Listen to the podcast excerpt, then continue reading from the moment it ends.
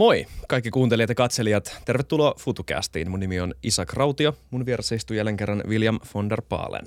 Moi moi. Ja tällä kertaa meillä on vieraana Firenzestä päin etänä legendaarisella taustalla viime kuukausina. Paljon olisi katsonut Alexander Stubin haastatteluja, niin tämä tausta on tuttu. Hienot taulut siellä. Mutta tervetuloa Alexander Stub FutuCastiin. Kiitos oikein paljon, mukava olla täällä. Niin tuossa taustalla taitaa itse asiassa olla vähän niin kuin Marimekon kangasta, kirjoja ja Biankin pyörää. Hieno koti. Öö, tota, mitäs sulla on tällä hetkellä, öö, mikä sun vointi on tällä hetkellä? Sä oot siellä Firenzessä, ylipäätään ehkä vähän sitä lämpötilaa. Mikä on Firenzessä ollut öö, lämpötila suhteessa tähän viime kuukausien tapahtumiin? Minkälaista keskustelua siellä on? No, varmaan yhdistelmä. Siis yksi osa tätä varmaan koronaa sillä suhteella niin ihan hyvissä kunnissa seitsemäs positiivinen testi tänään, mutta voiti ihan hyvä. Ja sitten taas täälläkin Firenzessä ollaan viimeiset kuukaudet, viikot ainakin keskitytty Ukrainan tilanteeseen ja Venäjän hyökkäykseen. Ja se on tietysti paljon puhuttanut sekä yliopistolla että sitten Italian mediassa ja ylipäätään. Että kyllähän tämä on sellainen sota, joka on kaikkien huulilla tällä hetkellä. Kyllä, ehdottomasti. Mä just eilen juttelin yhdessä tapahtumassa tota, Tuuli Koivunkaa Nordean pääekonomistin kanssa ja, ja tota, siellä oli kuitenkin semmoinen hauska, hauska anekdootti tuli, että sieltä oli tullut jotain tämmöistä kyselyä jostain näitä pääkommunisteilta kysytään aina välillä, pitää kerätä jotain statistiikkaa ja vähän ottaa pulssia, niin sitten olta kysytty, että mikä on nyt pinnalla ja mistä niin keskustellaan talouteen liittyen. Ja sitten Suomesta vastaukset oli NATO ja, ja niin kuin sotaa. Ja sitten Ruotsissa, niin, niin siellä puhuttiin vähän, vähän eri asioista, että ei se kukaan maininnut sotaa tai, tai NATOa, että tuli vaan itsellä mieleen, että onko se sitten, että kuitenkin mitä enemmän mennään tuonne länteen päin, niin, niin sen vähemmän akuutilta tämä tilanne kuitenkin tuntuu. No tietysti varmaan vähän etäämmältä, mutta täällä Firenzessä niin, ja Italiassa ylipäätään, niin kyllä tämä keskustelu käy aika kuumana. Mä oon itse ollut varmaan jossain viidessä kuudessa Italian television tai radion haastattelussa ja myös tuossa 500 metrin päässä Santa Crocen kirkko, jossa oli suuri tällainen mielenosoitus äh, Ukrainan puolesta, jossa mä olin puhumassa. Ja, ja tota, ehkä täällä sitten se enemmän niin kuin liittyy siihen energian hintaan ja tämän tyyppisiä, että Italian pääministerihän totesi ihan mielenkiintoisesti, että niin, että loppupelissähän tässä on valinta, että kummasta maksat enemmän, rauhasta vai ilmastoinnista. Jep, jep. niin. Tästä tuli mieleen, millä tavalla sä koet, että sun suomalainen perspektiivi on auttanut mukauttamaan sun maailmankuvan tähän nykytilanteeseen? Jos historiallisesti katsoo suomalaista suhtautumista ulkopolitiikkaan, niin tämä kovan voiman hard power muuttuu ja on ollut ehkä lähempänä.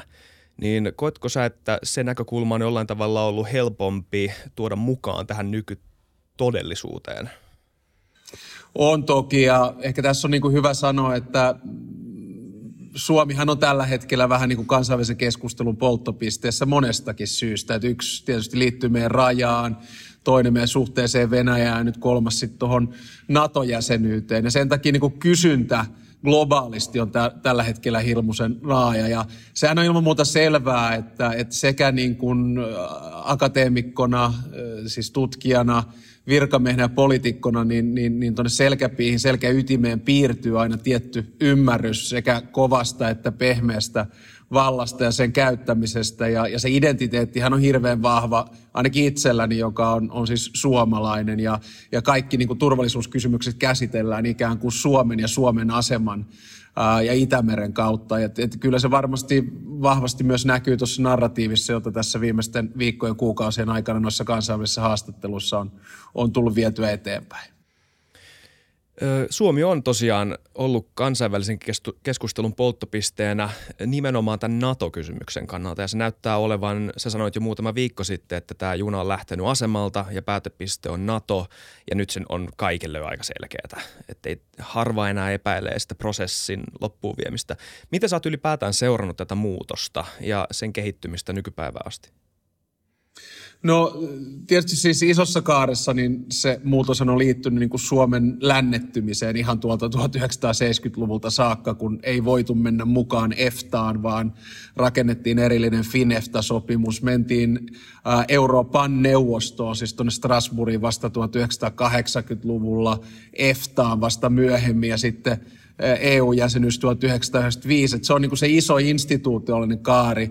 Ja kyllä nyt myönnän, että jossain vaiheessa vaikka tällainen niin kuin aina suhtautunut myönteisesti Suomen NATO-jäsenyyteen, niin, niin jossain vaiheessa se usko meinas vähän loppua, että, että vähän yllättyneenäkin on, on, on seurannut, miten nopeasti se muutos sitten viimeisen sanotaanko kahdeksan viikon aikana on tapahtunut. Ja käytännössä me voidaan sanoa, että Suomen NATO-jäsenyys päätettiin 24. päivä toista noin kello viideltä aamulla, kun, kun Putin ja Venäjä hyökkäs, hyökkäs Ukrainaan. Mutta me suomalaiset ollaan aina aika hyviä sopeutumaan ikään kuin historiallisiin muutoksiin ja, ja ikään kuin maksimoimaan se tila ja se tilanne. Ja jos vähän niin kuin pidempää kaarta vielä ottaa, niin niin 1809 me maksimoitiin meidän autonomia, joka tarkoitti seuraavalle sadalle plus vuodelle sitä, että me korostettiin meidän identiteettiä, meidän kansalaisuutta, meidän kieltä, meidän kulttuuria ja myös esimerkiksi meidän valuuttaa eli markkaa. Sitten 1917 kesken Bolshevikin vallankuvouksen, niin, niin oikeastaan aika rohkeasti äh, julistaudutaan itsenäiseksi. Ja, eli otettiin se tila ja maksimoitiin se heti. Sitten 1944, niin vaikeassa tilanteessa, niin meidän on pakko hyväksyä rauha. Ja eletään sen rauhan kanssa, joka on epämukava rauha. Se on siis sitä suomettumisen aikakautta, josta myös paljon kansainvälisessä mediassa ollaan puhuttu, jossa me joudutaan tavalla tai toisella uhraamaan paljon meidän perusarvoista, demokratia, sananvapaus, kansainvälinen suuntautuminen ja niin edespäin. Ja sitten sama juttu, että eihän siitä mennyt kuin muutama kuukausi, kun Neuvostoliitto hajosi elokuussa 1991, niin 1992 me haettiin EU-jäsenyyttä. Ja nyt niin kuin samanlainen murros tapahtui, että, että näin jälkikäteen on helppo sanoa, että ne tapahtuu nopeasti ja hyvin, mutta ollaanhan me aika pirun ketterä kansa, eihän siitä niin kuin pääse mihinkään, että yhtäkkiä niin kuin yhdessä yössä, okei, okay, jos Venäjä tuon tekee Ukrainassa, voi tehdä meille kanssa, että mennään NATOon. Ja sitten pulinat pois ja mennään eteenpäin ja kukaan ei niin kuin kato enää taaksepäin. Että ihan fiksua porukkaa me taidetaan me 5,5 miljoonaa olla. Kyllä, ei näin, siltä, siltä se tuntuu, ja jos nyt miettii just objektiivisesti, mikä on paras hetki liittyen NATOon, niin, niin tämän parempaa mahdollisuutta me tuskin ikinä tullaan, tullaan saamaan. Joo, näin se on, että onhan se niin, kuin niin että, että, että jos ei nyt mentäisi, niin sitten se juna olisi ohi. Mm. Eli, eli nyt on niin kuin sen ikään kuin NATO-option lunastamisen aika. Ähm, mun mielestä se NATO-optio sinällään niin oli, oli hieno tällainen intellektuelli konstruktio, jota me pystyttiin käyttämään turvallisuuspolitiikan välineenä, siis yhtäältä uhata Venäjää sillä, että me menemme mukaan samalla pysyttäytyä ulkopuolella, mutta tod- tod- todetaan koko ajan, että me sitten muuten mennään, jos jotain tapahtuu ja, ja näinhän me sitten kävi. Että, että se, se on ollut aika mielenkiintoista nähdä, että ehkä Venäjä on ollut vähän hidaskin reagoimaan tähän tilanteeseen. Siis siinä mielessä, että kyllähän me tiedetään, että nyt alkaa se hybridivaikuttaminen, kybervaikuttaminen, informaatiosota, mutta toistaiseksi se on ollut jopa voidaan sanoa hellällä kädellä. Että mä itse oletan, että kun me haetaan jäsenyyttä yhdessä Ruotsin kanssa tuossa toukokuun puolivälissä, niin sitten ehkä, ehkä ne hyökkäykset tulee olemaan vähän, vähän kovempaa luokkaa, siis hybridi, kyber ja informaatiopuolella. Mutta sitten taas toisaalta se, mitä mä tuonne kansainvälisen medialle on koko ajan sanonut, että me niin kuin suomalaiset ollaan tosi rauhallisia näistä tilanteista. Meillä on ollut Venäjä naapurina tuossa koko meidän historian ajan. Me tiedetään, miten se toimii ja me reagoidaan sitten sen mukaan, että, että me ei niin kuin häkellytä. Että totta kai kansainvälisessä mediassa niin kuin yritetään koko ajan lietsoa. Ja, ja silloin niin kuin meidän tehtävä on se, että hei, ottakaa nyt iisisti, että hei, me ollaan suomalaisia. Että vähän niin kuin Kimi Räikkösmaista, me tiedetään kyllä, me te, mitä me tehdään tässä, että ottakaa nyt iisisti.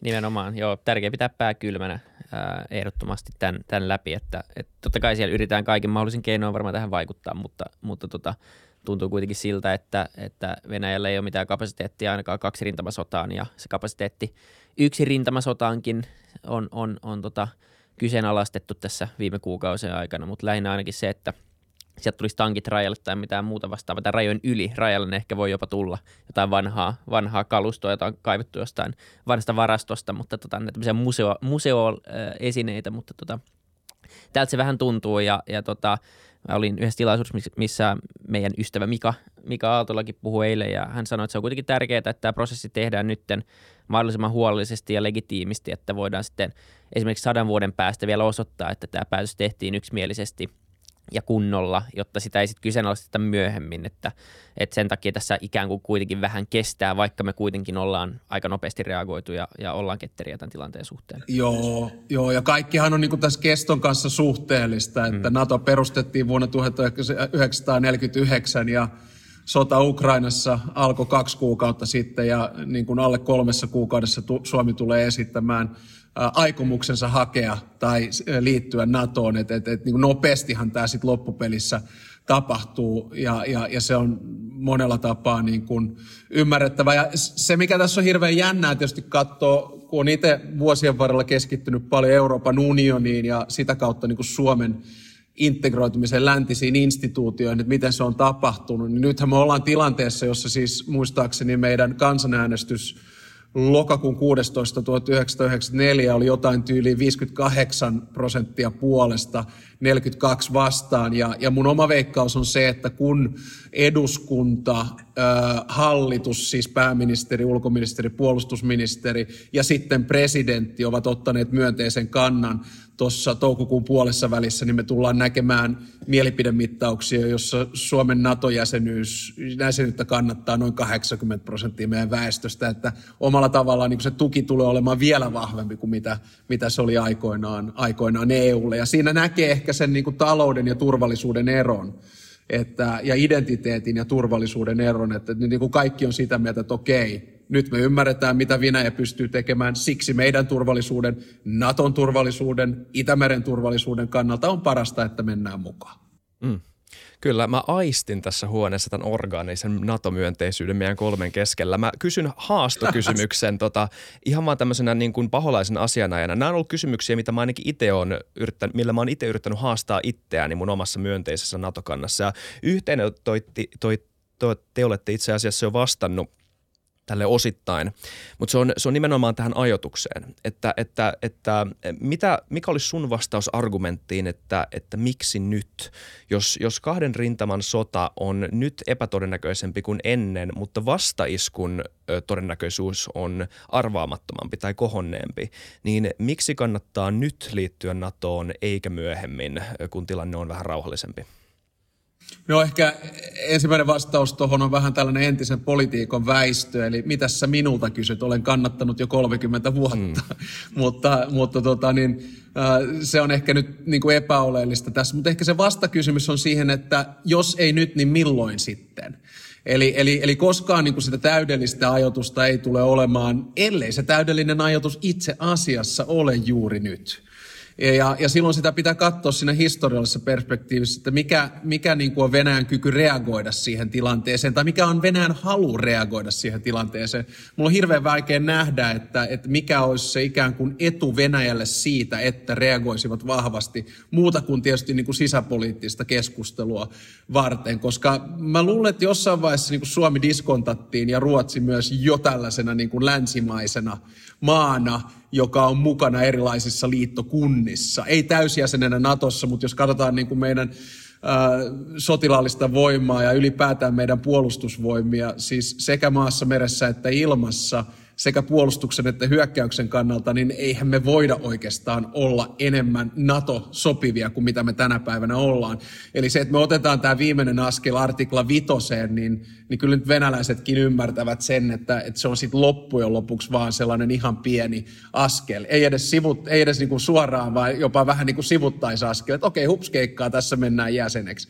Et, et si, siinä mielessä niin, niin tämän viivyttäminen minusta vaan heikentää sitä tilannetta. Ja ja myös niin kuin Itämeren turve, ja nyt meidän kannattaa mun mielestä Suomessa keskittyä. Nyt al- alkuvaiheessa tässä debatissa me ollaan sanottu, että okei, meillä on tämä niin kuin pitkä raja Venäjän kanssa 1340 kilometriä, että me ymmärretään, missä mennään, mutta nyt meidän kannattaa tässä kansainvälisen narratiivissa varsinkin siirtyä niin kuin siihen vaiheeseen, jossa me sanotaan, että hei, kyllähän me kaikki tiedämme, että Suomesta ja Ruotsista on lisäarvoa Natolle. Ja se lisäarvo tapahtuu juuri nyt. Ja sitten käydään läpi niin kuin 5-10 pointtia siitä, että että meillä on 900 000 reservissä, meillä on 280 000, jotka voidaan mobilisoida, meillä oli 60 F-18, meillä on kohta yli 60, tai meillä on 64 F-3 ja 5, meillä on Jasmia, meillä on Jasdia, meillä on yhteisiä harjoituksia, meillä on operaatioita et, et, ja meillä on kokemusta. Ja sitten me ruvetaan vielä siihen lisäämään, että sitten kannattaa katsoa niin kuin maailmaa isossa kuvassa, että esimerkiksi telekommunikaatiopuolella niin on ainoastaan kaksi suurta lännessä tällä hetkellä. Yksi niistä on Ericsson ja, ja toinen on Nokia. Ja, ja koska me tiedetään, että kaikki voidaan tänä päivänä aseellistaa, niin oikeastaan Suomen ja Ruotsin NATO-jäsenyydellä on ainoastaan lisäarvoa Natolle ja Itämeren alueelle. Kyllä. Mitä sitten, jos miettii sitä itse, ää, me, haetaan, me haetaan se jäsenyys toukokuun puolessa välissä tai ilmoitetaan ainakin aikomuksesta hakea, niin, niin miten sä näet sitten sen, sen riskin, mitä on, on esitetty, että siellä olisi joku, joka sitten mahdollisesti voisi sen jäsenhakemuksen torpedoida. Mun käsittääkseni ne vaatii, että kaikki jäsenmaat sen hyväksyy, jotta me päästään. Niin miten se prosessi tavallaan siitä lähtisi etenemään – sekä ikään kuin aikataulullisesti tuntuu, että aika paljon pohjatyötä on jo tehty ja sitten myös tavallaan, että onko siinä semmoista riskiä, että joku sen saattaisi torpedoida.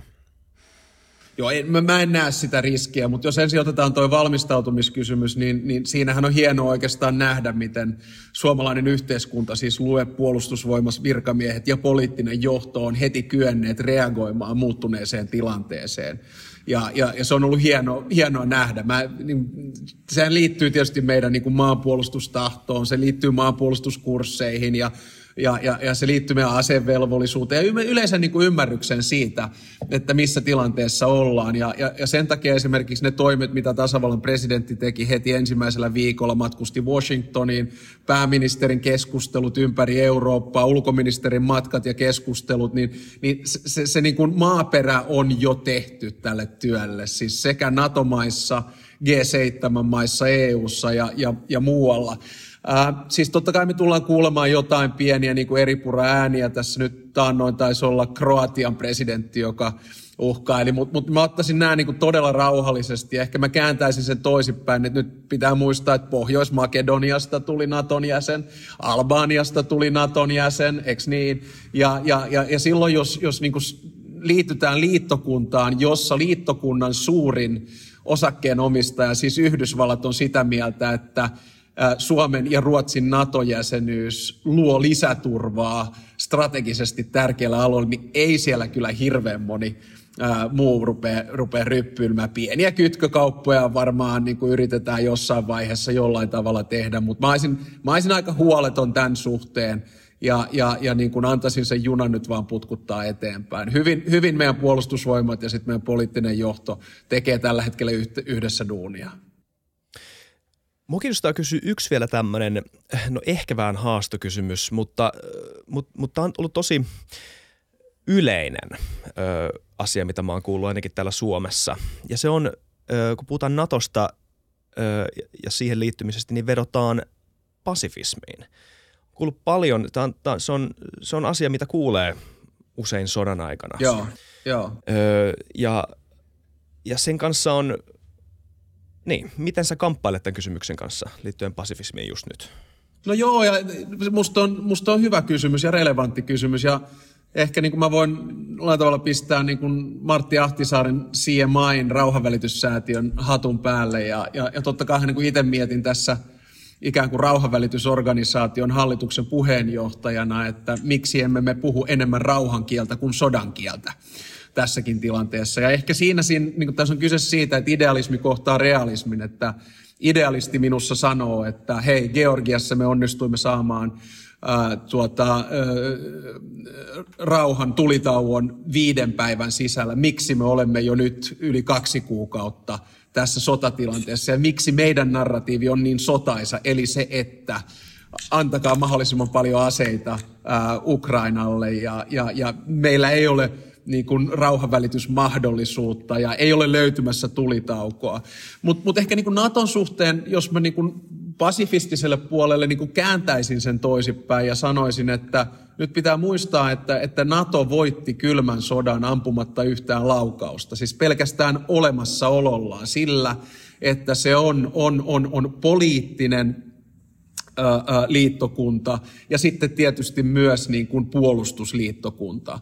Ja, ja, ja jos sen olemassaolo niin kuin, totta kai johti sit sellaiseen niin kuin aseelliseen eskalaatioon Yhdysvaltojen johdolla ja Neuvostoliiton saattelemana, että, että, että niin kuin ydinsodan uhka oli todellinen, vaikka Bay of Pigs, Kuuba tai, tai, tai, tai Korean sota. Niin kuin mahdollisuus oli olemassa siellä, mutta näin ei kuitenkaan tapahtunut. Ja, ja se idealismi ja realismi siis tarkoittaa sitä, että musta meillä on ollut aika fiksu tulokulma sillä tavalla, että me ollaan aina yritetty tulla toimeen Venäjän kanssa, integroida Venäjä länteen. Ja meillähän oli tämä historian lopun narratiivi, jossa me taidettiin viime podcastissakin puhua, että, että niin kuin tuodaan Venäjä osaksi kansainvälisiä läntisiä demokratioita ja niin edespäin. Mutta sitten kun meillä on se pelko, että näin ei käy, niin meillä on sitten aina se ikään kuin turva ja tuki siellä jossain. Ja toistaiseksi meillä on ollut vahva, itsenäinen, uskottava puolustus ja puolustuksen ylläpitäminen, joka tietysti aina on ollut välillä vaikeaa, koska se on kallista, mutta se on niin kuin jälkikäteen nyt sanottu tosi fiksua. Ja sitten nyt me otetaan niin kuin ekstra ikään kuin palovakuutus tämän NATO-jäsenyyden kautta. Et, et mä, mä, mä ymmärrän niin kuin pasifismin näkökulmasta, minkä takia tämä on, on niin kuin epämukava tilanne, mutta, mutta ne realiteetit tällä hetkellä vaan on sellaiset, että tämä askel on pakko ottaa. Sanotaan vain näin, rauhan nimissä. Kyllä. Joo, puhutaan historian lopusta tai Venäjän mahdollisesta integroitumisesta ja sen kohtaamista todella isoista haasteista tulevaisuudessa hetken päästä, mutta mut ennen sitä niin, niin kiinnostaisi kysyä, että miten sä näet nyt tämän tilanteen ylipäätänsä tässä. Me ollaan sodittu, tai siellä on, Venäjä on käynyt sotaa Ukrainassa sen kaksi kuukautta vähän päälle nytten, ja, ja tota, tuntuu, että tilanne sen kun vaan eskaloituu tämmöisissä ryppäissä, mutta tuntuu eskaloituvan, niin miten, minkälaisia skenaarioita sä näet tälle sodalle ja, ja sen mahdolliselle loppumiselle, ja onko mitään tämmöistä tämmöistä skenaarioa yhtään havaittavissa tällä hetkellä sun mielestä? Joo, mä yritän nykypäivänä välttää näitä niin kuin kolmen pointin skenaarioita, mutta jos tämä olisi nyt sitten ainoa kerta tässä haastattelussa, kun tämä kolmonen mainitaan, niin, niin ehkä niin kuin sodan alusta saakka oli, oli kolme enemmän tai vähemmän realistista skenaariota, josta ensimmäinen oli se, että jos nyt käyttää tästä vähän karskia sanaa, että, että Putin niin kuin käytännössä lanaa koko Ukrainan ja, ja, ja, ja niin kuin omalla tavallaan tuhoaa sen infrastruktuurin ja, ja muut, ikään kuin vallottaa koko, koko sen alueen. No mä en pidä tätä nyt mahdollisena, en, en pidä sitä todennäköisenä skenaariona tällä hetkellä. Sitten toinen skenaario oli se, että, että niin kuin Zelenski ja Ukraina kykenee työntämään Venäjän takas – Donbassin alueelta pois niin kuin takas Venäjälle ja ottaa jopa niin kuin Krimin ja, ja niin edespäin takaisin. No mä en myöskään usko tähän skenaarioon, vaikka tätä kovasti toivoisin. Mutta ehkä se realistinen skenaario on sitten niin kuin jonkinnäköinen tilanne, jossa jossain vaiheessa, ja mä en tiedä milloin, niin jäädytetään tilanne – jossa niin kuin Venäjä on pyrkinyt maksimoimaan omat aluevaltauksensa nimenomaan idässä ja lännessä, anteeksi, idässä ja, ja, ja etelässä kehittämällä niin kuin käytävän, maakäytävän Krimin niemimaalle Mariupolin kautta. Ja nyt näyttää olevan myös vähän niin kuin toimintaa siellä valitettavasti Moldovan, Moldovan puolella. Ja, ja niin kuin tämä tilanne jäätyy tällaiseksi konfliktiksi, jossa, jossa lämpötila vähän tulee vaihtelemaan. Tämä on se valitettava niin kuin kylmä tosiasia, skenaario. Sitten me tullaan siihen, että miten kauan tämä kestää. Niin mulla on hirveän vaikea sanoa. Kansainvälisessä mediassa paljon tätä kysytään. Nyt taitaa olla puu, päivä 64 sanotaan sodasta ja, ja, ja, ja Suomen talvisota kesti 105 päivää. On, onko tämä sitten niin kuin se limitti? Tässä tulee erilaisia välijuttuja väliin. On Venäjän niin kuin voitonpäivä, jolloin yritetään ainakin jollain tavalla feikata jonkinnäköinen e, e, ikään kuin sotilaallinen saavutus. Mutta kyllähän tämä menee nyt tällaiseen niin kuin, sanotaanko sissityyppiseen. Ja esimerkiksi mä vähän hämmentyneenä tällä hetkellä seuraan näitä erilaisia räjähdyksiä Venäjällä. Mm, mm. Ja, ja, ja jota niin kuin kukaan ei kleimaa mihinkään suuntaan. Niin kuin taloja palaa ja, ja, ja, ja tota, junia suistuu raiteilta ja, ja, ja, ja, ja mitään niin kuin onneksi inhimillistä tappioita, tässä ei tule kuolemia, mutta, mutta niin yleensä siis jos taas Venäjän tekemä, niin ne sanoisivat, että nyt, nyt niin kuin Ukraina tai nyt CIA tai, tai joku vasta, mutta tämä on niin kuin ihan hi- mä, mä en oikein taju, mistä nämä tulee. Et, et tämän tyyppisiä ihmeellisiä juttuja tässä tulee varmaan tapahtumaan, mutta nämä on mun niin kuin kolme skenaarioa. Kyllä. Kyllä. Miten sitten semmoisessa pitkittyneessä skenaariossa tuntuu ainakin omastakin näkökulmasta aika todennäköiseltä, ja se on vähän semmoista näännyttämissotaa jo, mitä käydään, niin miten se näyttää pakotteiden tehot semmoisessa tilanteessa, missä me nyt ollaan kuitenkin menty suhteellisen aggressiivisesti jo, jo niin kuin pakotteilla Euroopan osalta ja, ja Jenkkien osalta ja yritetty sitä, sitä kautta sitten tuottaa, tuottaa Venäjälle semmoista olotilaa tai se, se, semmoista, niin kuin, että hei, hei tuosta etenissä ei tunnu kuitenkaan tehoavan. Totta kai ne pakotteet syö Venäjän talouden täysin niin kuin tällä menolla. Mutta sitten jos tämä on tämmöinen pitkittynyt konflikti, joka on vähän tämmöinen välillä jäätyy ja välillä eskaloituu, niin tuleeko tästä tämmöistä turnajaisväsymystä vähän ja tämä ikään kuin kuitenkin ikävästi, niin kuin aika moni muukin sota, vähän vaan niin. unohtuu? Yläasteen hissan tunneilla Afganistanin sota oli yksi syy Neuvostoliiton kaatumiselle teore- tämmöisenä teoreettisena vaihtoehtona ja monet varmaan Kremlin tyypit oli elossa siihen aikaan. Muistaa tämän? Joo, varmaan oli ja, ja ainahan me niinku haetaan niitä esimerkkejä tuolta historiasta. Mehän puhuttiin viimeksi siitä, että me niinku ylirationalisoidaan menneisyys, ylidramatisoidaan nykyhetki ja sitä kautta aliarvioidaan tulevaisuus. Ja, ja, ja tietysti niin tässä sodassa haetaan esimerkkejä Afganistanista, Koreasta, talvisodasta, että niitä niin mahdollisuuksia on äärettömiä, mutta eiköhän ne kaikki sodat sitten omalla tavallaan ole aina niin kuin oma ää, erityiskeississä. Sotahan maksaa hirveästi. Ja, ja se me niin kuin joskus unohdetaan, että puhutaan siis tietyissä arvioissa esimerkiksi Venäjän puolella niin kuin miljardista päivässä, että jossain vaiheessa ne, ne, ne, ne, ne tulot, rahalähteet sitten tietysti ehtyy. No nämä sanktiot, niin, niin nehän on niin kuin vain yksi sodan instrumentti jolla pyritään vaikuttamaan siihen olemassa olevaan tilanteeseen. Ja mulle nyt ihan lähimuistissa on näin vahvoja sanktioita mitään regimiä kohtaan niin kuin lähihistorian aikana. Ehkä jotain Etelä-Afrikkaa apartheidia lukuun ottamatta.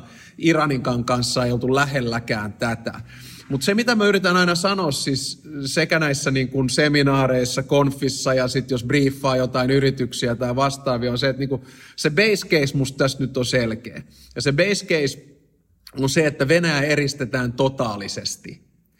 Ja, ja totaalieristäminen tarkoittaa sitä, että se eristetään poliittisesti, taloudellisesti, rahavirrat poistetaan, uh, urheilu, kulttuuri, energia, liikenne, matkustaminen.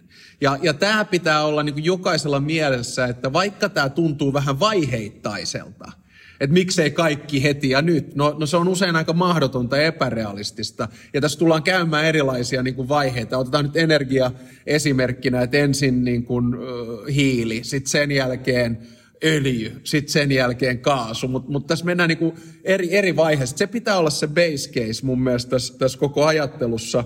Ja sen esimerkiksi suomalaiset yritykset on ymmärtäneet todella hyvin, että asteittain lähdetään pois sieltä. Mä luulen, että myös monet kansainväliset yritykset ymmärtää sen, että, että, että Venäjä niin kuin eristetään ihan totaalisesti. Ja, ja silloin on kyse siitä, että, että, että miten kauan tämä kestää. Siihen mulla ei ole minkäännäköistä vastausta. Että se voi niin kuin olla viisi vuotta, se voi olla 10, 15, 20 tai enemmän. Mutta joka tapauksessa niin Venäjä ottaa aivan käsittämättömän takapakin. Ja kun sä mainitsit tuon Afganistanin, joka sitten osittain johti Neuvostoliiton hajoamiseen kustannustehokkuussyistä, jos näin voidaan sanoa, niin voihan tässä käydä samoin. Voihan tässä käydä samoin, mutta sanktiot on siis vain yksi osa tätä kokonaispalettia. Tässä keskustelussa oli kerran mainittu hybridivaikuttaminen, informaatiosodan käynti ja mulla on sulle Alexander ihan mahdoton kysymys, mutta mä oon miettinyt tätä paljon itse. Öö, mä luen tämän, koska tämä on vähän, mä oon kertonut pitkän lauseen. Venäjän systemaatti ja massiivinen panostus informaatiosodan käyntiin on tiedetty jo vuosia ja se on tarkoituksenhakuisesti syövyttänyt julkisen keskustelun sisäistä luottamusta ja sitä myötämielisen hyvän tahtoisuuden perusta, joka on kaikkien rakentavien keskusteluiden perusta. Öö, miten media ja julkinen keskustelu voi pysyä mahdollisimman avoimena ja virkeänä ja va- ja välttää ahtaan kapeaan yhteen narratiiviin jumahtamista tilanteessa, jossa ideoiden moniäänisyys on erityisesti yhden tahon osalta kyynisesti aseistettu rapauttamaan keskustelua. Joo, musta on todella hyvä analyysi, pohdinta ja statement. jossa on osittain kysymys, mutta mä yritän. Eli tota, et, et, siis ensimmäinen havaintohan tässä on se, että et se on niinku hirveän jännä katsoa, että Venäjähän oli niinku informaatiosodan maailmanmestari.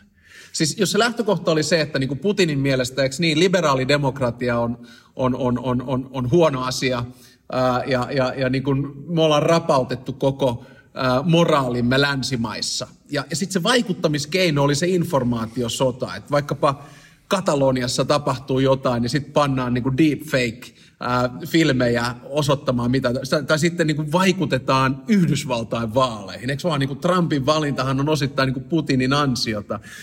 Sitten vaikutetaan Brexittiin, niin kuin Venäjä vaikutti. Ja, ja koko ajan tässä niin aivan briljanttia voidaan sanoa informaatiosotaa, siis sellaisella levelillä, jota me ei olla Euroopassa tai maailmassa aiemmin nähty. Mutta sitten jossain vaiheessa niin, niin, niin kaikki tämä meni vessasta alas, koska ne päätyi siihen, että okei, tämä informaation vaikuttaminen näyttää olevan vähän mielenkiintoista, mutta me panostetaankin nyt niin kuin alueisiin ja alueelliseen sotaan ja mentiin Ukrainaan. Ja sen jälkeen ne on ollut ihan kädettömiä. Siis informaatiosodan tässä vaiheessa, siis Zelenski vastaan Putin, niin sehän on sata nolla. Jep. Mm. Siis okei, ei koko maailmassa, mutta ainakin niin kuin Euroopassa. Se on aivan uskomatonta nähdä, niin kuin millä tavalla – Ukrainan informaatiosotakoneisto on toiminut ja, ja, ja voittanut meidän niin kuin sielut ja sydämet ää, ja mielet, mielet tota, niin puolellemme. No sitten me tullaan tähän niin kuin isompaan pakettiin, jossa, jossa niin kuin puhutaan niin kuin ajatusten ja informaation moninaisuudesta. Mä taisin just, puhuttiin ennen kuin tämä haastattelu alkoi näistä keristä, niin mä just panin tällaisen Twitteriin niin kuin kymmenen ää, modernia vallan instrumenttia – Eli niin kuin argumenttina se, että ei ole, vaikka nyt ollaan sodassa, mutta ei ole kyse vain konventaalisesta sodankäynnistä, vaan esimerkiksi informaatiota voidaan käyttää niin kuin vallan välineenä. Ja, ja silloin se menee, niin kuin kansainvälisessä politiikassa me ymmärretään, mitä se tarkoittaa, se on niin kuin propagandaa ja, ja, ja niin edespäin. Mutta sitten tällaisessa päivittäisessä niin kuin moninaisessa – mielipidevaihdossa, sananvapaudessa, niin se on huomattavasti monimutkaisempi juttu. Ja siksi me nähtiin nyt esimerkiksi, kun Elon Musk osti Twitterin, niin erittäin vaihtelevia reaktioita, että, että kenen pitäisi loppujen lopuksi sananvapauden kaitsijana toimia.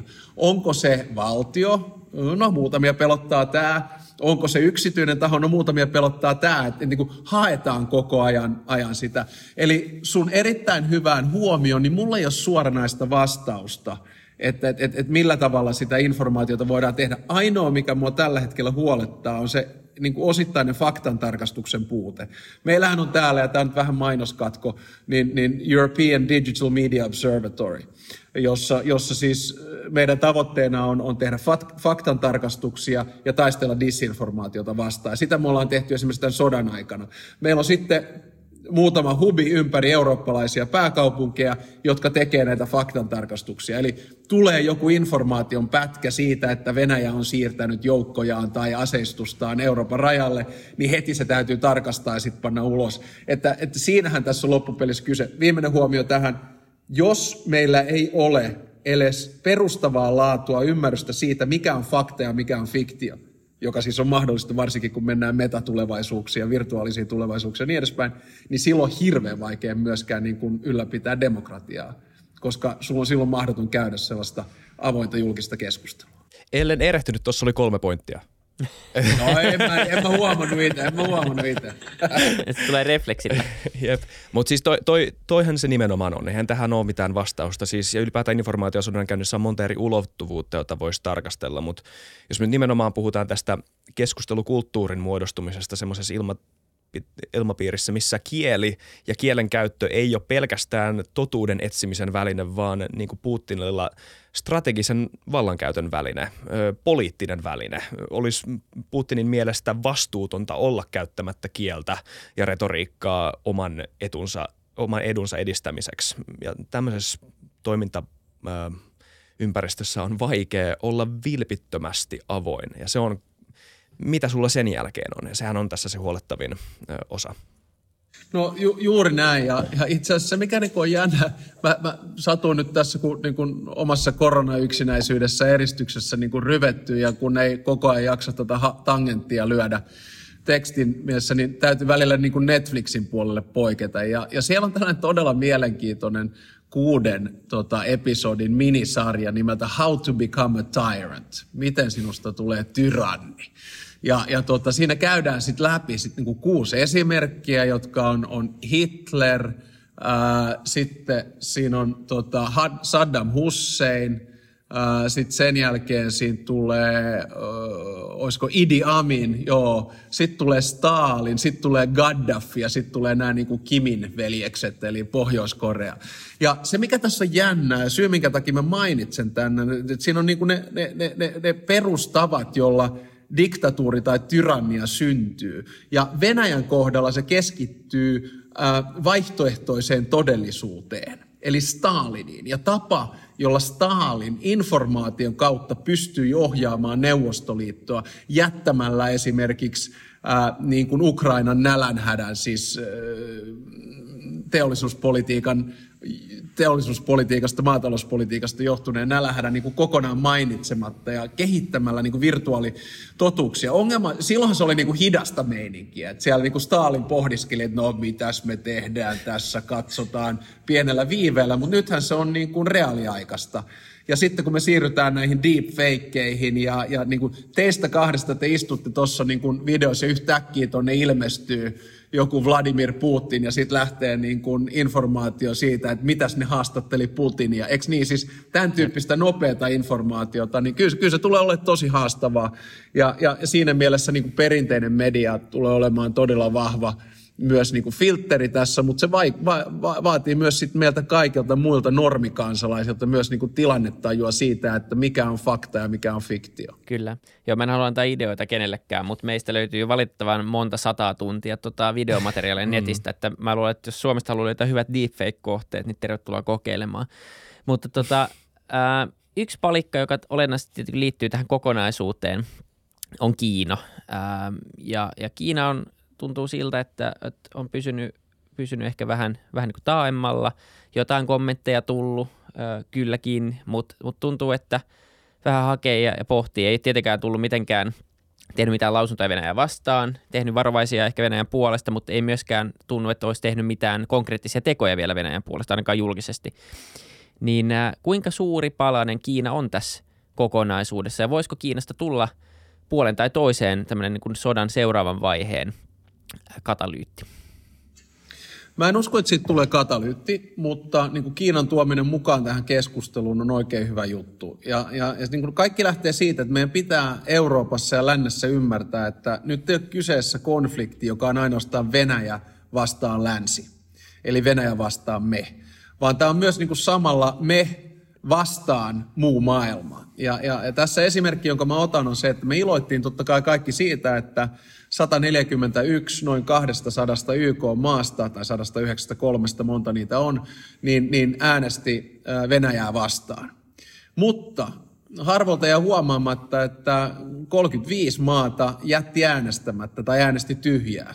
Ja ne 35 maata edusti yli puolta maailman kansalaisista. Siellä oli Intia ja, ja Kiina mukana siinä kokonaisuudessa, joka siis ihan selvästi on myös esimerkki ja muistutus meille lännessä, että kaikki eivät näe tätä konfliktia samalla tavalla. Se riippuu tietysti siitä, että mitkä on riippuvaisuussuhteet Venäjään, mitkä on riippuvaisuussuhteet Kiinaan, millaista informaatiota jaetaan yksittäisessä maassa. Mutta siellä on myös olemassa vähän tällaista, niin kuin, äh, sanotaanko, tulokulmaa, joka liittyy menneisyyteen, siirtomaasuhteisiin, kolonialismiin, ää, eurooppalaiseen tai amerikkalaiseen imperialismiin, miksi tahansa sitä kutsutaan, johon ei niin kuin suhtauduta hirveän, hirveän lämpimästi. No sitten me tullaan Kiinaan, niin mä luulen, että Kiina on siis se, mitä mä oon, on muutama tällainen YouTube-video, niin kuin Understanding the War, jota, jota ollaan, ollaan julkaistu ja, ja, ja näiden niin kuin kerien lisäksi, niin, niin sen viina, viinan, kun Kiinan so, ko, kohdalla, niin, niin, niin tota, mä luulen, siis mun lähtökohta on se, että Xi Jinping, presidentti Xi Jinping, niin hän, hänellä niin kuin tämä, tämä, tämä sota ei tullut nyt ihan niin kuin hyvään aikaan, jos näin voidaan sanoa. Eli, eli hän halusi niin kuin keskittyä kahteen asiaan. Yksi on tämä niin kuin nolla covid-politiikka, joka tietysti on mahdoton. Niin kuin me huomataan, että se pystyy niin kuin virusta pitämään kannen alla, mutta yhtä kaikki. Ja toinen on niiden puoluekongressi loka-marraskuussa. Mutta sitten kun tämä lähti, niin ne joutuu asemoitumaan, että mitä niin kuin tässä tilanteessa tehdään. Ja mä luulen, että ne koko ajan hakee tällaista tasapainoa. Eli se on vähän niin kuin heiluri, joka välillä liikkuu Venäjän suuntaan ja välillä niin kuin lännen suuntaan. Ja lähtökohdat tästä on aika itsekkäät. Siis Kiina muuten se ei halua maine haittaa. Ja, ja, ja se ei myöskään halua taloudellista haittaa, eli se pelkää näitä niin kuin seurannaissanktioita, jotka mahdollisesti asetetaan, jos esimerkiksi auttaa Venäjää sotilaallisesti. Ja, ja tästä esimerkki, jonka mä annan, on se, että Kiinan niin kun, taloudelliset intressit vuosittain Euroopassa on yli 800 miljardia euroa, kun taas Venäjällä ne on noin 800, 80 miljardia euroa. Et siinä näkee niin kuin sen, sen eron ja, ja, ja suuruuden. Ja sitä paitsi koko tämä Belt and Road Initiative, joka on iso, iso maailmanlaajuinen infrastruktuurihanke, niin, niin se on riippuvainen myös sitten länsimaista rahoituksesta ja yhteistyöstä ja niin edespäin. Eli, eli Kiina tulee käyttämään Venäjää hyväkseen. Eli, eli se tulee luomaan tällaisia riippuvaisuussuhteita ja menee sisään niille aloille, jossa sanktiot iskee koviten. Mutta tämä ei ole niinku mikään rakkaussuhde. Kiinan ja Venäjän taloudet oli samankokoisia 30 vuotta sitten, nyt Kiina on 10 kertaa isompi.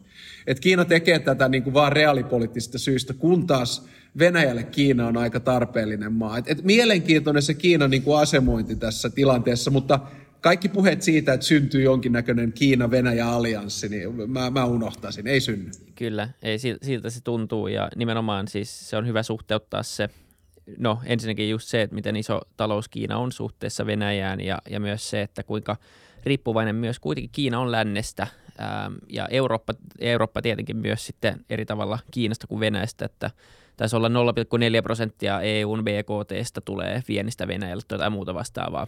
Alle prosentti, siis niin kuin ihan piinat, ei sillä ole mitään väliä.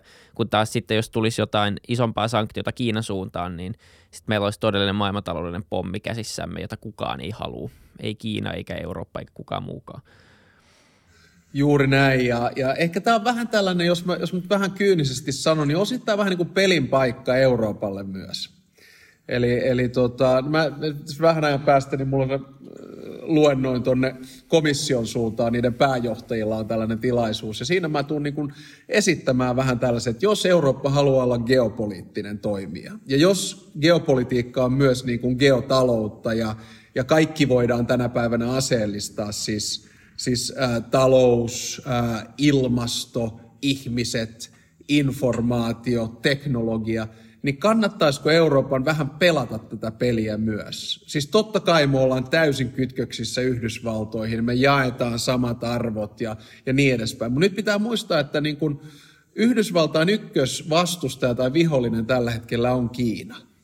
Ja, ja, ja, ja sen takia niin kuin se, että ylläpidetään tätä suhdetta ja tasapainoa jollain tavalla tässä on hirveän tärkeää. Ja tämä ei ole puheenvuoro sille, että Eurooppa olisi jotenkin rähmällään Kiinan suuntaan. Ei missään nimessä, mutta ymmärretään, että on olemassa riippuvuussuhteita. Ja joskus niiden ylläpitäminen on ihan hyvä asia, vaikkapa Kiinan ja Yhdysvaltojen tai, tai vaikkapa, vaikkapa Euroopan ja, ja Kiinan. Mutta mä, mä annan tästä niinku yhden mielenkiintoisen ajankohtaisen esimerkin, joka nyt vaan juolahti mieleen. Mä en tiedä, onko tämä hyvä vai huono. Mutta mut otetaan nyt vaikkapa Elon Musk – eks niin, jonka, jonka niin kuin omalla tavallaan valta on varmaan suurempi kuin monen kansallisvaltion tällä hetkellä monestakin syystä. No Elon Muskilla, jos hänellä on niin kuin, unohdetaan SpaceX ja, ja muut, hän on niin kuin kaksi suurta yritystä, joita hän hallinnoi. Yksi on Tesla ja toinen on Twitter. No Twitterin suhteen se sanoo, että minä menen Twitteriin, koska haluan taata sananvapauden. Teslan suhteen silloin aika isot kiinnitykset Kiinassa. Mitä jos Kiina ja presidentti Xi Jinping sanoi yhtäkkiä tota, Elon Muskille, että kuule tuossa Twitterissä on nyt vähän liikaa sananvapautta uiguureista tai Taivanin asemasta tai meidän ihmisoikeuksista, että voisitko vähän harkita, että meidän pitää nyt katsoa vähän näiden niin tehtaiden sopimusjärjestelyjen uudistumista. Eli, eli tämä on nyt vähän niin kuin tällainen ääriesimerkki, mutta tässä niin kuin kohtaa länsimaiset arvot, eli sananvapaus ja sitten business, eli Tesla. Ja, ja, ja niin kuin hirveän jännä nähdä, että miten, miten, miten tätä tasapainoa lähdetään viemään eteenpäin. Onpa jännä, joo. Oh, joo, mä en ollut tuota vielä ajatellut. Toi ei ollut tullut mieleen. Ei. Ja se ei ole mitenkään hirveän kaukaa haettua. Että tota, vaikka se on ääriesimerkki, niin katso mitä on tapahtunut, niin, niin, niin, niin tota, toi ei sinänsä niin kuin yllättäisi, jos jotain tuollaista tapahtuisi. Kyllä. Mitä tota sitten, ö, otit esille Euroopan, niin se on, me keskusteltiin tuossa Natossa, tai me keskusteltiin Natosta aikaisemmin ja eikä siihenkin vähän liittyen ylipäätään tämmöinen Euroopan tulevaisuuden turvallisuuspoliittinen, energiateollinen huoltovarmuus ylipäätään. Mikä on tämän tärkeys, tai voitaisiin keskustella siitä vähän enemmän, että, että miten Eurooppa luittaa oman asemansa ö, maailmanpoliittisella kentällä. Etenkään kun Eurooppa, me, meillä oli itse asiassa Timo Miettinen, tämä jakso tulee tämän jakson jälkeen, mutta Timo Miettinen, Eurooppa-tutkija, puhuttiin just siitä, miten Eurooppa poliittisena yhteisönä ei ole yhtenäinen, vaan on historiansa aikana nimenomaan aina ollut niin kuin moninaisuuden ö, niin kuin hallinnan ö, muodostama yhteisö jollain tavalla, niin mi, mistä semmoinen yhtenäisyys tai, tai iso su, suurvaltapoliittinen asema tällä hetkellä voisi tulla? Joo, no ensinnäkin vähän on Timo Miettinen fani. Mä luin just sen Eurooppa-kirja, joka on mun mielestä aivan briljantti, yksi suurimpia niin kuin suomalaisia aatehistoriallisia kirjoituksia, joka, jota mä lämpimästi voin, voin suositella. Niin, ehkä mä ajattelen tätä sitä kautta, että Euroopan unioni aina niin kuin etenee kriisien kautta. Et, et, et, totta kai niin kuin on ollut aina tämä iso Jean Monnet-ajatus siitä, että mikään ei ole mahdollista ilman ihmisiä, mikään ei ole pysyvää ilman instituutioita. Mutta sitten aika usein me ollaan niin kuin lähdetty rakentamaan sitä Babylonin tornia instituutioiden kautta. Mähän itse olen instituutionörtti, että musta niin kuin Amsterdamin neuvottelut oli tosi makea juttu ja, ja Nizza ja Konventti ja Lissabon. Ja siellähän me niin kuin tehtiin nimenomaan näitä instituutioita, että mikä on se rakenne, liittovaltio tai ei, enemmän kuin kansainvälinen järjestö, vähemmän kuin valtio, niin kuin koko tämä enemmän määräenemmistöpäätöksiä, miten monta komissaaria, mutta sehän ei ole se oikea tapa, vaan, vaan niin kuin riippuvuussuhteet ja yhteistyöhän syntyy omalla tavalla kriisien kautta ja pakonomaisesti. Mä oon aina sanonut, syntyy, sorry, kolmessa Kolme vaiheessa. Kriisi, joo, joo, kriisi, kriisi, kaos ja epätäydellinen ratkaisu. Mutta nythän, nythän siis tämä niinku yhtenäistyminen on tapahtunut aika isoinkin harppauksiin tässä viimeisen vuosikymmenen plus aikana. Et siinä missä niinku se 2000, siis 90-luku oli, eks niin, laajentumista ja euroa ja syventämistä ja kaikkea tätä, koska kylmä sota oli päättynyt ja oli pakko tehdä jotain. Sitten se 2000-luku oli vähän tällaista, että okei, okay, instituutioita ja niin edespäin, mutta sitten tuli niinku neljä kriisiä tällaisessa jatkumossa. Et ensin tuli talous, tai siis finanssikriisi, joka johti euron kriisiin. Ja aivan hirveätä kipuilua, eksistentiaalista kipuilua, että mehän hajotaan tässä ja tästä ei tule mitään ja pohjoinen vastaa etelä ja, ja niin edespäin. Ja sitten tuli tota, ää, pakolaiskriisi, jolloin me ymmärrämme, ups, nythän tämä pelottaa loppujen lopuksi aika paljon, että mitä tässä tapahtuu, että kyetäänkö me toimimaan. Sitten tuli koronakriisi. Ja sitten yhtäkkiä huomattiin, että hei, meidän pakko niin tehdä jotain. Ja nyt tuli tämä Ukrainan kriisi. Eli, eli siis euron kriisissä otettiin askeleita sen talous- ja finanssipolitiikan integroimiseen. Sitten koronakriisissä otettiin äh, suuria harppauksia siis terveysunionin suuntaan ja, ja myös niin kuin, äh, velan, velan tota, niin, jakamiseen ja, ja niin edespäin. Ja nyt sitten tässä Ukrainan sodassa niin otetaan isoimmat askeleet koskaan ulkoturvallisuus- ja puolustuspolitiikassa. Eli, eli, eli kyllä me ollaan hajau, hajautettu niin kuin systeemi, mutta sitten vähän niin kuin pakon sanemalla ja energiapolitiikan ja muun, niin, niin, niin meistä tuleekin huomattavasti yhtenäisempiä kuin mitä luulee.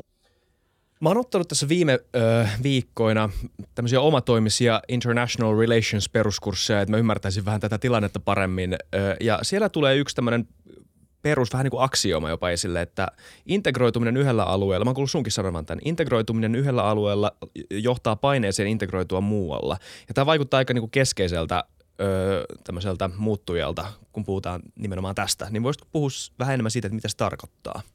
Joo, se itse asiassa perustuu funktionalistiseen integraatioteoriaan, jonka kehitti aika pitkälti Leon Lindbergh Ernst B. Haasin Sallenemalla tota, niin aikoinaan. Eli, eli siinä on ajatus se, että jos sä aloitat vaikkapa hiili- ja teräsyhteisöstä, sä huomaat, että tämähän menee ihan hyvin, sä siirryt siitä niin kuin talousyhteisöön ja sä rupeat rakentaa sitä vapaakaupan kautta ja sitten sä siirryt sieltä sisämarkkinoihin ja neljään vapauteen ja kun sulla on yhteinen talous, tai kun sulla on yhteinen kauppapolitiikka, niin sitten sä yhtäkkiä rupeat siirtyä kohti yhteistä finanssipolitiikkaa ja tämä niin juna omalla tavallaan jatkuu. Et, et se on se ajattelu ja, ja varmaan se niin kuin näin on, mutta nyt meidän pitää myös muistaa, että koko meidän tämä kylmän sodan jälkeinen perusfilosofiahan on perustunut nimenomaan siihen, että nämä niin kuin keskenäisen riippuvuuden suhteet johtaa vähän niin kuin ikuiseen maailmanrauhaan. Vähän tämä Fukuyaman historian loppuajattelu, että nytpä meistä kaikista tulee liberaaleja demokratioita, sosiaalisia markkinatalouksia ja globalisaation kannattajia. Ja aina välillähän tämä järjestelmä yskii ja me huomataan, että ne asiat, joiden piti tuoda meidät yhteen, niin ne voi joskus myös meitä erottaa. Siis teknologia, sosiaalinen media, internet, kauppa, koska kaiken voi, niin kuin mä aikaisemmin sanoin, tänä päivänä aseellistaa. Ja, ja silloin se tulee olemaan vähän tällaista niin kuin haitariliikettä, mutta kyllä mä tässä niin kuin EUn kohdalla näen, näen tämän, tämän niin kuin jatkumon ja, ja, ja isojen askelten ottaminen. Se, että miten paljon askeleita me nyt taas otetaan sitten seuraavan sanotaanko kymmenen vuoden aikana, vaikea sanoa. Mutta se, mitä mä veikkaan, on se, että niin kuin laajentuminen on saanut uudestaan tuulta purjeisiin. Koska nyt kun Eurooppa kahtia jakautuu Venäjä yhdellä puolella, eli autoritäärinen, imperialistinen, revisionistinen, aggressiivinen ää, maa, ja sitten toisella puolella 40 eurooppalaista maata, niin, niin se polku kohti niin kuin EU-jäsenyyttä monelle näille, sanotaan Georgia, Ukraina, Moldova – Länsi-Balkan ja muu, niin, niin, niin se tulee nopeutumaan. Et siinä me nähdään niin kuin integraatio yhdellä alueella johtaa paineeseen integroitua jollain, jollain toisella, mutta ehkä tämä on sitä bottom-up-toimintaa. Kyllä. Voitaisiin puhua vielä hetki tota, Putinista ja Putinin asemasta. Ähm, no, tota, sota on käynnissä, se ei tietenkään ole mennyt yhtään niin kuin hän varmaan ajatteli tai, tai niin kuin hän haluaisi sen menevän – se, mitä siellä viestitään Venäjällä ja miten Venäjän kansa niin kuin isossa kuvassa sen sodan näkee, niin, niin se on sitten eri kysymys, että tietääkö ihmiset, miten huonosti menee, mutta ainakin länsimaalaisen yhteisön silmissä niin hän on nollannut itsensä ää, kylläkin, tai ainakin se ei ole mennyt, hänen uskottavuus on kärsinyt aika paljon, sanotaanko näin, niin, niin, niin vaikkakin kansa olisi vielä hänen takanaan, niin ehkä omat tämä lähipiiri Kremlissä niin, niin alkaa pikkuhiljaa – väsymään häneen, tai jos ei väsyä, niin ainakin hän on menetty heidänkin silmistä vähän luottamusta, niin jos miettii häntä nyt johtajana, ottamatta mitään kantaa siihen, että onko hänellä nyt mitään vaivoja muuta kuin, kuin tota, tämä tilanne, niin, niin tota, miten sä näet hänen tämmöisen niin tilanteen tällä hetkellä ja, ja ikään kuin jatkuvuuden? Joo, no totahan, totahan paljon kysytään nimenomaan kansainvälisen median haastatteluissa ja yleensä aika valitettavasti niin kuin tällaisesta niin kuin psykoterapian näkökulmasta, että onko hän enää rationaalinen mm. ja onko ollut liikaa covid-eristystä ja, ja niin edespäin. Niin edespäin.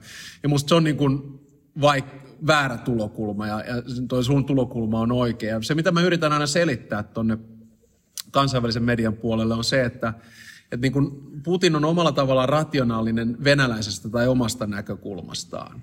Ja, ja, ja se tarkoittaa käytännössä sitä, että niin kuin hän hakee tilaa tehdäkseen Venäjästä jälleen suuren. Hän hakee sitä omaa niin kuin paikkaansa historiassa, jossa hän haluaa niin kuin olla rinnastettu Staliniin tai, tai, tai Pietari Suureen tai, tai vastaavaan. Ja, ja hän on monta kertaa niin kuin ulos myös tämän sanonut, siis erilaisten kirjoitusten tai, tai, tai puheiden kautta. Et, et, et se, että niin kun hän ei meidän mielestämme toimi rationaalisesti tai ta- tavoitteitaan läpi, niin ei tee hänestä niin kuin välttämättä irrationaalista. Et sehän tässä on ollut paradoksaalista, niin mä puhunut paljon siitä, että tämä on niin a strategic blunder. Eli, eli niin kuin Putin yritti venäläistää Ukraina, no teki siitä eurooppalaisen, yritti hajottaa EUn, en ole koskaan nähnyt näin yhtenäisenä, yritti työntää Naton pois, on saanut uuden tarkoituksen, yritti hajottaa Euroopan ja Yhdysvaltain suhteet, vahvempi transatlanttinen suhde kuin koskaan, yritti pitää Suomen ja Ruotsin pois Natosta, sisään mennään, eli, eli niin kuin strategisesti kaikki on mennyt vähän Putinin näkökulmasta päälailleen. No sitten me tullaan tietysti siihen, että, että hänellä näyttää olevan, jos tähän informaatioon on uskominen, mitä hyvinkin voi olla, edelleen vahva tuki venäläisiltä. Niin kuin sodan aikana yleensä on, siis Tsetsenian sodan aikana hänellä oli se, Georgian sodan aikana hänellä oli se, Krimin vallotuksen aikana hänellä oli se ja, ja nyt tässä tilanteessa on. Miten kauan tämä sitten kestää, niin, niin se on vaikea sanoa.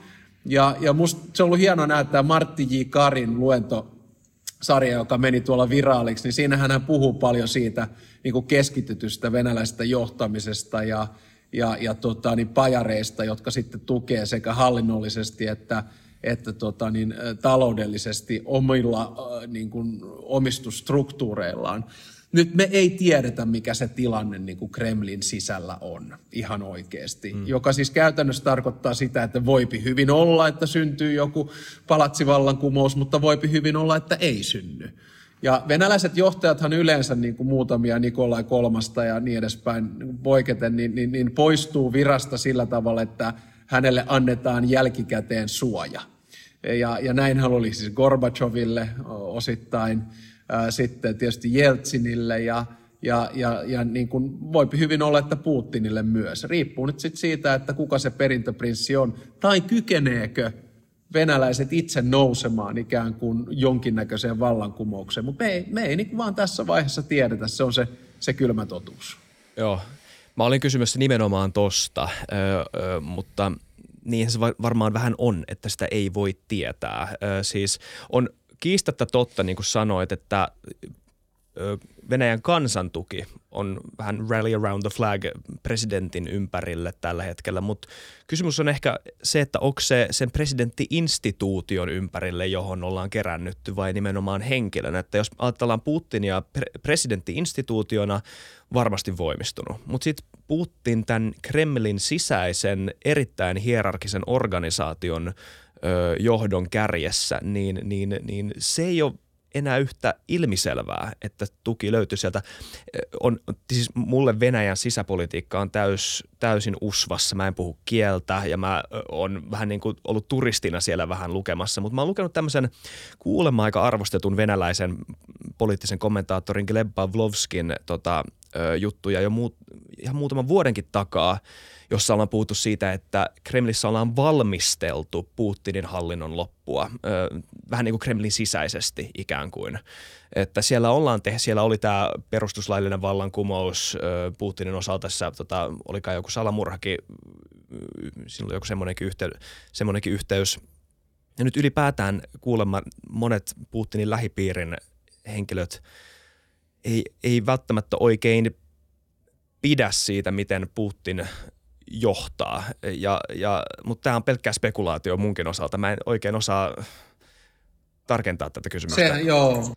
Sehän tässä just on, että, että se on niin kuin aika pitkälti, että ei me oikein tiedetä. Niin. Että yksi narratiivi, mikä syntyi jossain vaiheessa, oli se, että esimerkiksi ulkoministeri Sergei Lavrov olisi halunnut lähteä jo ajat sitten tai, tai, tai viime vuoden aikana, mutta ei ikään kuin annettu lähteä ja jäi vähän niin kuin mottiin mm. tähän tilanteeseen. Pitääkö nyt paikkansa tai ei, ää, en tiedä.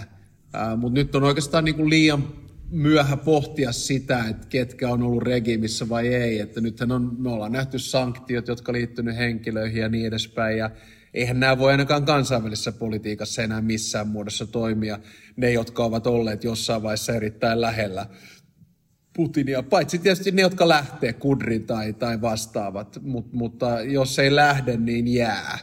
Ja, ja miten sitten mahdollinen niin kuin vallan transitio tapahtuu, jos tapahtuu, niin, niin en tiedä. Mutta ehkä yhden tulokulman, jos voi vielä tähän niin kuin loppupuolelle tuoda, jota me ei ole taidettu pohtia, enkä mäkään hirveästi ole, että silloin kun puhuttiin siitä, että niin kuin Putin on tehnyt strategisen virheen, hänellä on hirveän pitkälti tämä etupiiriajattelu. Se me nähtiin mm. jo niin kuin Münchenin puheessa 2007, ja sehän on ollut tämä, että me ollaan niin kuin oltu ainoa länsimainen, rauhanomainen, vauras demokratia Venäjän naapurissa. Kaikkien muiden pitää olla jollain tavalla etupiirissä kiinni.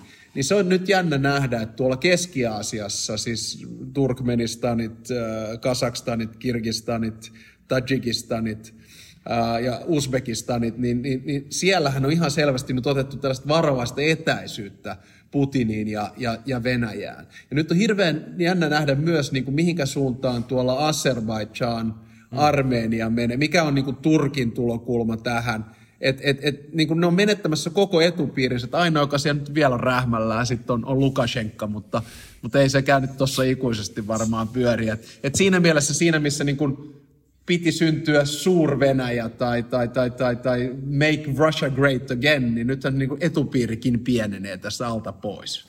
Kyllä, ei nimenomaan. Se mm. on, tuntuu ainakin tässä tämän hetken tiedon valossa niin olevan nimenomaan valtava strateginen virhe. Viimeinen kysymys ähm, voisi olla, liittyy vielä ydinaseisiin, Joo. jota vähän aina välillä tuodaan esille korttina ja, ja tämmöisenä mustana joutsenena tai ehkä ei niin mustana, mutta ainakin siitä puhutaan. Mika Aaltola sanoi sano eilen, että, että hän ei usko, että ydinasetta käytetään sen takia, että se on ikään kuin viimeinen semmoinen tappion myönnytysväline Venäjälle, jos joutuu siihen sortumaan. Eli ydinasetta on käytetty kerran sotahistoriassa voitokkaan sodan päättämiseen ja se, että sitä käytettäisiin nyt ikään kuin semmoisessa tilanteessa, missä ollaan hävitty tai ei ole pärjätty niin hyvin kuin – kun piti pärjätä, niin se tuntuu epätodennäköiseltä. Tietenkin semmoisessa vai tilanteessa, missä NATO hyökkäisi vaikka suoraan Venäjään tai eskaloisi sotaa omalta osaltaan tosi vahvasti, niin se on todennäköisempää. Tämä loppuosa ei ollut mitään aaltola enää, mutta siltä se tuntuu tietenkin ja, ja se on, tuntuu, että se on enemmän tämmöinen puolustusase kuin, kuin ehkä sitten hyökkäys, hyökkäysväline. Mutta miten sä näet, näet tämän, tämän ydinaseen vielä osana tätä, tätä kokonaisuutta? Kyllä mä näen sen niin kuin vaihtoehdon erittäin pienenä, ihan, ihan niin kuin minimaalina. Että, että, että jollain tavalla, jos me, jos, jos me nyt niin kuin katsotaan niitä kolmea sodan keskeistä instrumenttia, joka yksi on niin kuin perinteiset välineet, sitten toinen on kemialliset aseet ja kolmas on ydinaseet, niin, niin, niin, niin kyllä mä näkisin, että jos jonkinnäköistä sairasta eskalaatiota tapahtuu, niin ensimmäinen vaihe on, on niin kuin kemikaalisten aseiden käyttäminen, jota Putin itse asiassa käytti Syyriassa.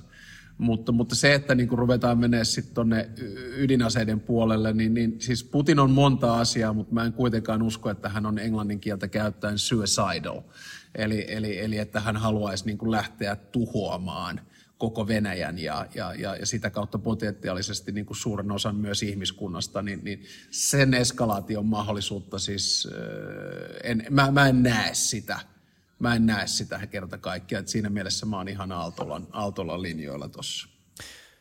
Me pitää kyllä päästä sut menemään. Tässä on mennyt muutama minuutti yli tunnin jo, mutta ihan lyhyt vielä tähän loppuun. Minkälainen pitäisi olla lännen retoriikka, tätä ydinaseen retoriikkaa vastaan? Mä kuulin ainakin siis tämmöinen, onko se Bidenin administraatiossa yksi tyyppi, Michael McFall, en tiedä kuinka läheisesti hän on mukana siellä, mutta hän oli avoimesti sanonut jossain haastatteluissa, että jos Venäjä ampuu ydinaseen, niin yhden vaan siis taktisen, niin se tuskin johtaa mihinkään vastaukseen lännen puolelta. Niin onko tässä nyt tyhmää sanoa näin? No, mä en tiedä, onko Michael oikeasti sanonut. Me ollaan ihan hyviä kavereita ja mä oon käynyt sitä moikkaamassa Stanfordissa. Okay. Itse asiassa Michael McFallhan oli uh, Obaman kauden aikana Joo. niin, uh, Yhdysvaltain Venäjän suurlähettiläs. Ja sitten hänet vähän niin kuin muilutettiin pois sieltä, koska käytti niin kovaa kieltä, puhuu, puhuu tota, niin sujuvaa Venäjää itse. Ja nykyään Michael siis vaikuttaa Twitterissä erittäin aktiivisesti ja on myös erittäin keskeinen niin kuin kansainvälinen keskustelija. Et mä en tiedä, onko Michael noin sanonut. Mä ehkä itse katsoin sitä sillä tavalla, että retoriikka ydinaseista on sekä Venäjän että Yhdysvaltain puolelta ollut erittäin maltillinen ja rauhallinen. Et, et siinä jos Medvedev sanoo, että siirretään – ydinaseita Itämeren alueelle, niin toteamus on, me tiedämme, että teillä jo on niitä, jatketaan keskustelua jostain muusta, kiitos. Eli, eli se, on, se on ehkä enemmän tällä hetkellä se pohdinta. Okei. Okay. Kyllä. Kyllä. Hei, kiitos tosi paljon tästä. Kiitos. On ollut suuri, suuri, suuri ilo niin kuin viimekin kerralla. Kiitos todella paljon. Joo, kiitos, kiitos paljon. Isot mannerlaatat tässä, tässä niin kuin liikkuu ja en, en olisi uskonut, että meidän elämän aikana – tällaista Euroopassa nähdään. Että, että, että, että siinä mielessä tässä on nyt ollut tällainen 30 äh, vuoden rauhan aikakausi, jos nyt mm. Jugoslavian sodat siitä pois lasketaan. Mutta nyt varmaan mennään, kuten viimeksi puhuttiin, kohti rauhattomuuden aikakautta. Ja jännä nähdä, mihinkä nämä maailmanpolitiikan Euroopan mannerlaatat tämän jälkeen sitten laskeutuu. Tämän jakson nimi on Alexander Stubb kolme pointtia maailmanpolitiikasta. Sopiiko? ei, ei, mä yritän nyt, mä yritän feidata ne kolme pointtia pois kokonaan. joo, kyllä. Ja hei, kiitos kaikille katsojille ja kuuntelijoille. Kiitos. Ensi jaksossa taas. Moi moi. Kiitti. Moido.